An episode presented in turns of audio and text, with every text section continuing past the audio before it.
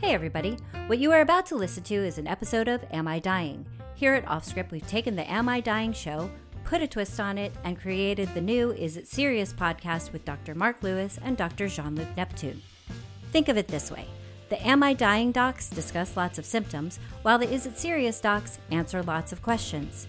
And all of the episodes are here on this feed for your listening pleasure. For new episodes, don't forget to subscribe, and thanks for listening. Chris, should we be getting to the basics of reflux and stuff? I'm letting you steer the ship here, bud.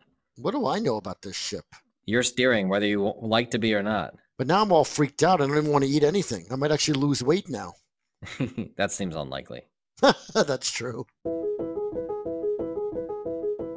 From Offscript Media, this is Am I Dying?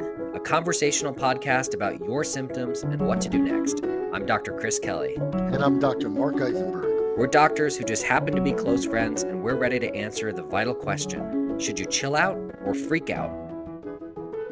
We're here today with the world famous Dr. Jonathan Aviv. He is one of the top ENT, which is ears, nose, and throat doctors in the country. Uh, a lot of you might know him because he's also a very famous author. Uh, so it's the Acid Watcher Diet, a 28 day reflux prevention and healing program.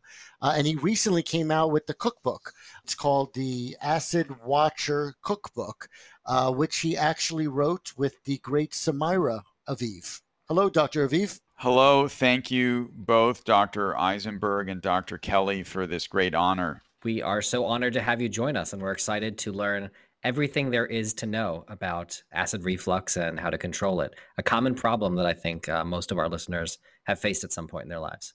Yeah, reflux. Uh, it's also a lot of people might know it by heartburn. And what are some of the other names that people call this? GERD, mm. uh, LPR, which has the hard to pronounce laryngopharyngeal reflux, which I also call throat burn reflux. Mm-hmm. 75 million people have acid reflux here in the United States, 1 billion worldwide. And the common notion is that acid in the stomach flies up, burns your chest, and goes right up into your throat. That's the, the common conception of throat related symptoms like cough, hoarseness, throat clearing. But the acidity of what you put in your mouth, no one talks about.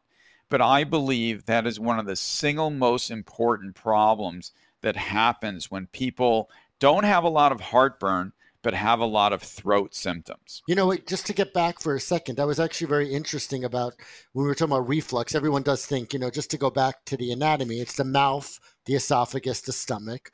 And, you know, the stomach has normal acid that goes up through your esophagus and causes usually symptoms of what everyone says heartburn or pain in your chest. But cough could also be a big presenting symptom of reflux, right? Cough is the most dangerous symptom of reflux, in my opinion, for the following reasons. More than eight weeks of cough, you must have your esophagus examined.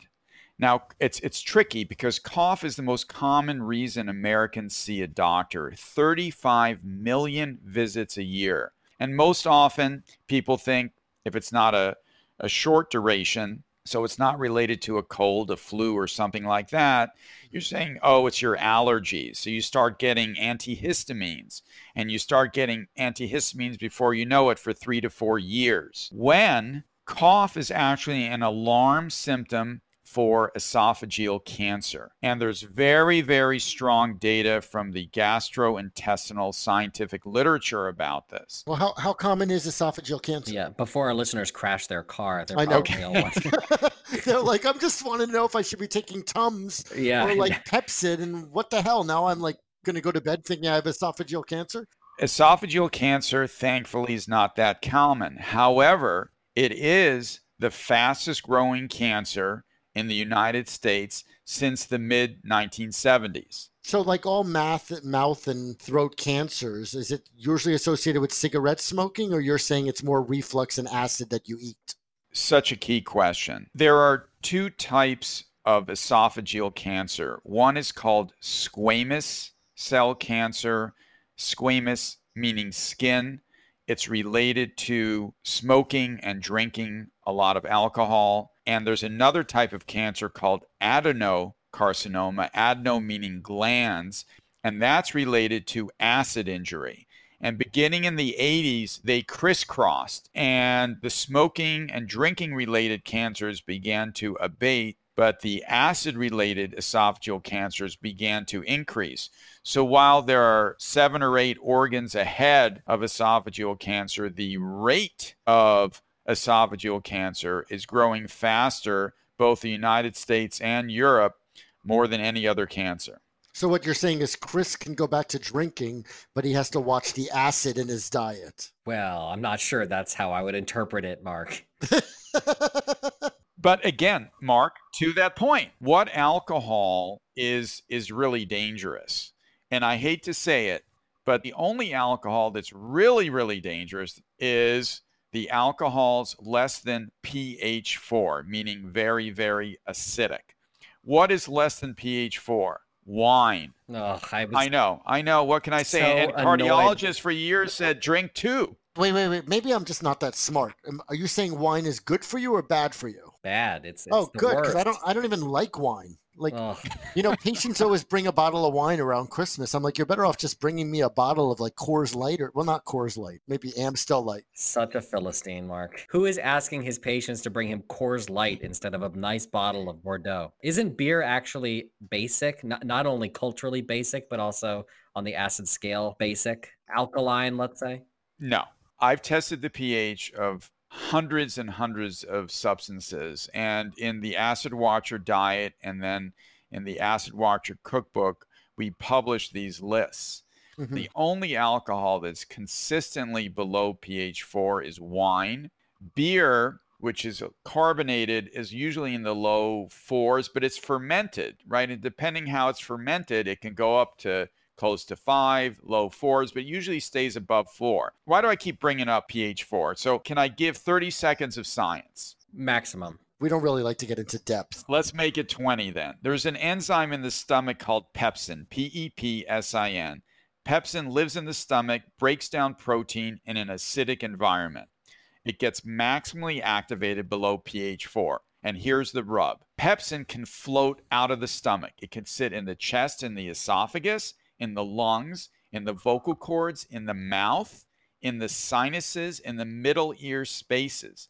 So when you eat or drink something less than pH 4, what you eat starts eating you, meaning causing inflammation. Thankfully, there are only six things that are less than pH 4. I call them the dirty half dozen. Why dirty half dozen? If anything, you're saying they're the beneficial half dozen. No, it's the worst. The low pH is bad. And I'm afraid oh. he's about to list all the things I love in my life. Well, we can also call it Chris's favorite food groups. Yeah. So I divide them into two unhealthies and four healthies. The unhealthies are any flavored beverage in a can, bottle, or box. The classics Coke, Diet Coke, Pepsi, Snapple, Red Bull, any flavored sparkling water, even flavored flat water.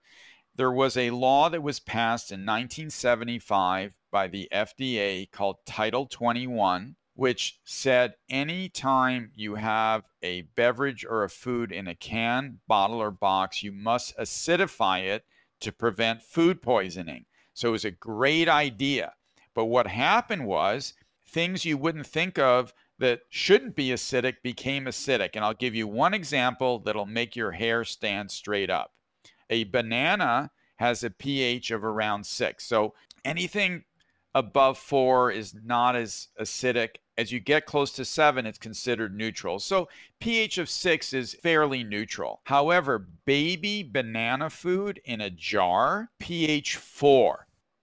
It's a hmm. hundred times more acidic than a natural banana. Why? When you look at the ingredients, it'll say ascorbic acid and citric acid. So our entire food supply is acidified. So are you also saying all canned foods like canned soups and stuff are also acidified to to keep it fresh? It depends. Uh, for instance, garbanzo beans, which are in a lot of our recipes, if you rinse them, you get rid of the acidity. But yes. canned peaches, canned tomatoes, people say, "Oh, I just got the best fresh canned tomatoes. I use them for my homemade tomato sauce. Well, they're already pickled. Ah. I want to hear the rest of this uh, dirty half dozen because I'm, I have yes. a feeling that I've eaten each of these things today. I do have a can of Coke Zero on my desk right now, which I'm nervously pushing towards the trash.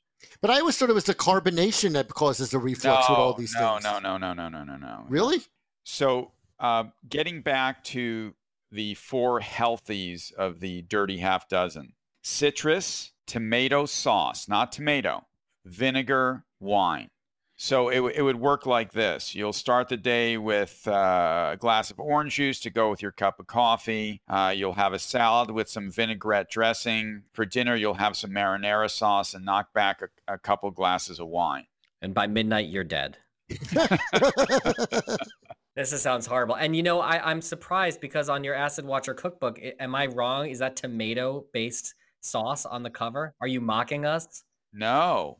Citrus, tomato sauce, vinegar can all be neutralized. And this is the essence of the acid watcher concept. Oh, we're, that's kind of that's kind of brilliant. We're bringing back the foods you were traditionally unable to have by mm. neutralizing their acidity. So I'll give you an example. The tomato soup that's on the cover of the Acid Watcher diet is truly homemade.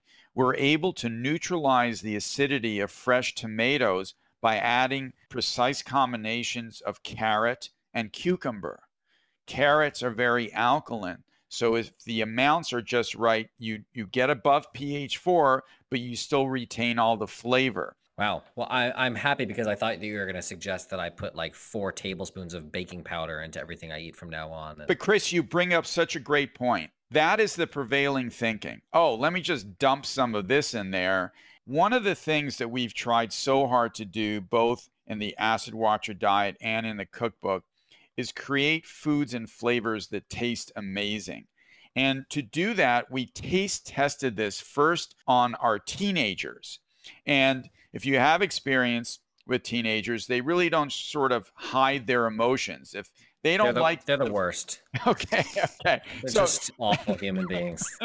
I can't go that far, but I will say that they're quite honest in their reporting back of how something tastes. If it tastes horrible, you start to see the scowl and then it's unleashed. Mm-hmm. However, on the other side, if they like it, we get a more please.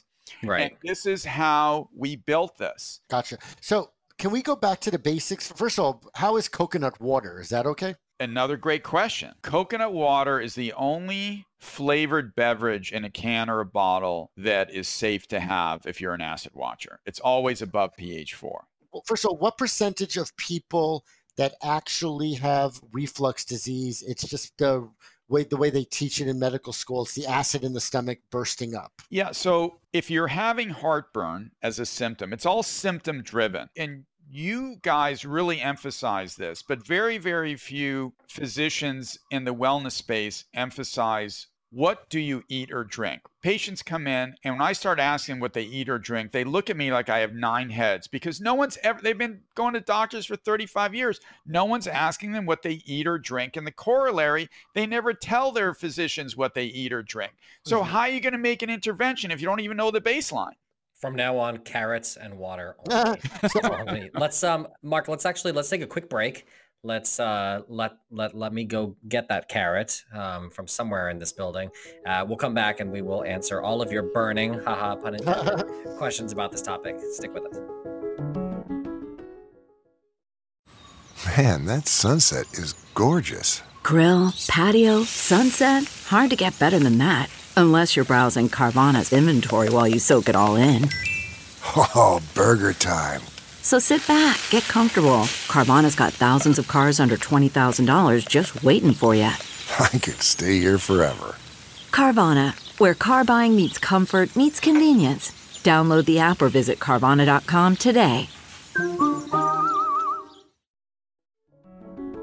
Okay, we are back. Thanks so much for listening to us today. We are joined by Dr. Jonathan Aviv, uh, world famous uh, ENT and really an expert on acid reflux, the author uh, of the Acid Watcher cookbook, and uh, really schooling uh, both Mark and I on this very important topic, which we apparently know very little about.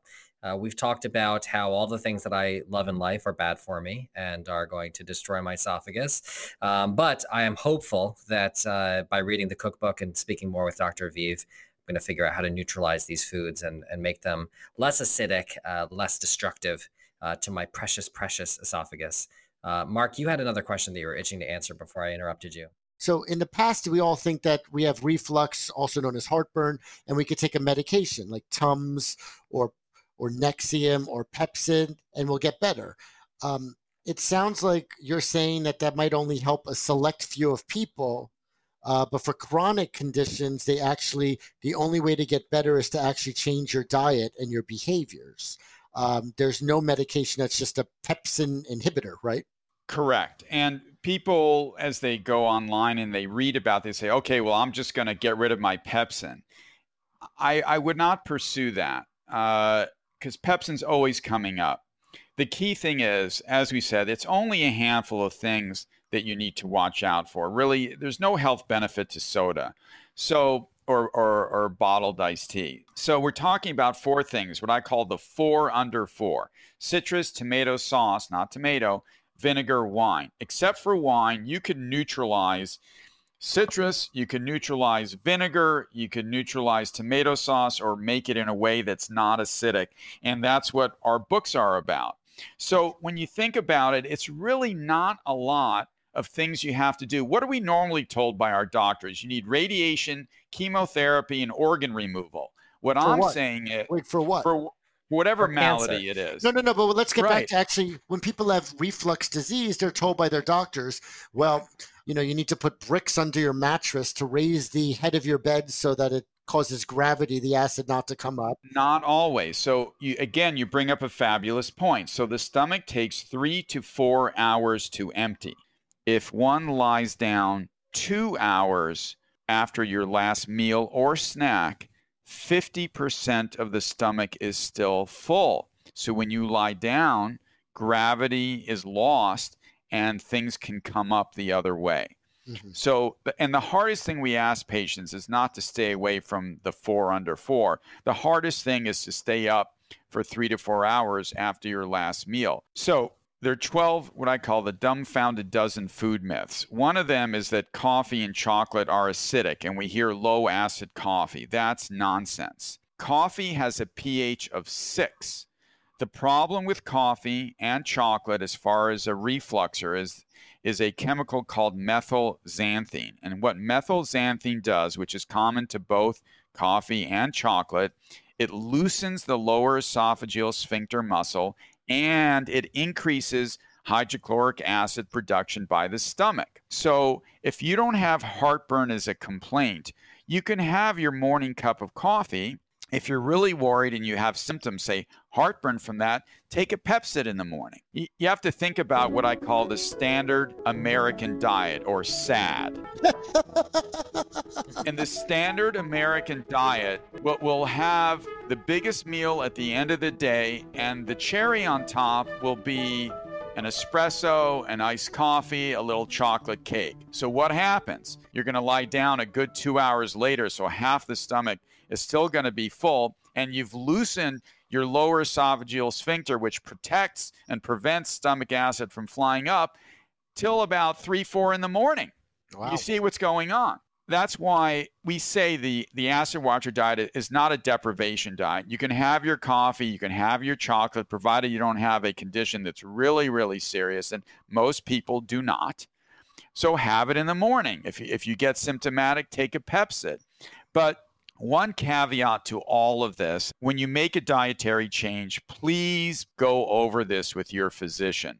Don't just start making big moves without going over this with someone who knows you well medically. So when Chris switches from wine to vodka, he should tell somebody. Well, so Too so late. again, so I, I will call this the the Kelly Martini, right? Which is a Tito on the rocks, so a corn-based vodka on the rocks with a watermelon cucumber puree. So corn and potato vodka have pH around eight. Oh, that's good. Right. So, but don't throw orange juice in there. I have learned something. But you know, watermelon cucumber, which because of the lycopenes in watermelon, the lignin in cucumber is very anti-inflammatory. That's what we give to our performers when they're on tour or in the studio in lieu of steroids. You add that to your vodka. I'm not saying have it on the regular, but uh, it's 85 degrees and it's 6 p.m. Friday night. You want a drink? There's your beverage. Gotcha. What about cranberry juice? Horrible. so I should put this one away? Well, again, it's classic. It's it's a flavored beverage in a can or a bottle. It's incredibly acidic. Mm. Sorry, Mark. You're doomed. What are the most common symptoms of reflux disease? What should people be looking for? Uh, and when do they decide to go see an ENT doctor or a gastroenterologist? So I divide the symptoms into gastrointestinal symptoms, which are heartburn and regurgitation. Regurgitation meaning you feel food repeating on you or coming up. Mm-hmm. And then there are throat symptoms, the classics cough, hoarseness, throat clearing, lump like sensation in the throat, and post nasal drip.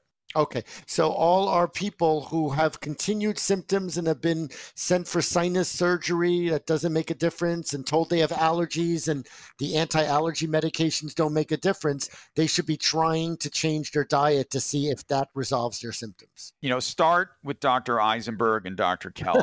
right? Yes, let's, let's, let's, let's get the first thing first. The best ENTs around. If they're not solving the problem or not guiding enough for symptom resolution, see your ear, nose, and throat doctor. Let them examine you. What if you have a polyp in your nose? What if there's uh, some area of severe inflammation or an ulcer in your throat? You need to know these things because that will change how you're managed. Very often it's a combination. There is acid coming up and there is acid going down, and you got to address both issues. Bottom line, it's probably not a good idea to drink wine in bed. which I have done before. There, there goes your weekend, Chris. Yeah, yeah. Um, I, have no, I have no plans at this point now. What procedure should any patient expect to possibly get if they go to an ENT doctor or a GI doctor in terms of working up their uh, their symptoms? At the ear, nose, and throat level, we're able to use a tiny little camera to look at your sinuses and throat area and often see exactly what's going on. Mm-hmm. The gastroenterologist will typically do a procedure called an upper GI endoscopy, mm-hmm. which is generally performed under some type of sedation to make sure there's nothing serious going on in the esophagus, stomach, or in the upper part of the small intestine. Gotcha. Chris, any questions? No, my world has been rocked. Thank you very much for all this information. Very interesting. And uh, I'm still going to drink wine, but I'm going to do it with a guilty conscience now. I always have the Acid Watcher diet cookbook on my desk. So whenever someone comes to my office, they could always borrow it. Dr. Aviv, thank you so much for joining us uh, for all this really, really wonderful information. Yeah, great. Appreciate having you on. Thank you, gentlemen, so much, and look forward to your next publication. And, and you know, you're uh, the first uh, guest that it's actually ever called both of us gentlemen. This is true. Were you more used to scoundrel? John, thank you so much. You, you guys are fantastic. Thank you. If you like the show, be sure to subscribe, leave a review, follow us on social, and tell all your friends to listen. Am I Dying is a production of Offscript Media. Our executive producer is Matthew Zachary. Andrew McDowell is our senior producer. Karen Lee is our production manager. Darren Tunn is our production intern. Am I Dying is recorded, mixed, and edited by Ariel Nachman. For advertising and media inquiries, email media at offscript.com. Hit us up at contact at offscript.com to share comments and feedback. For more information, visit offscript.com.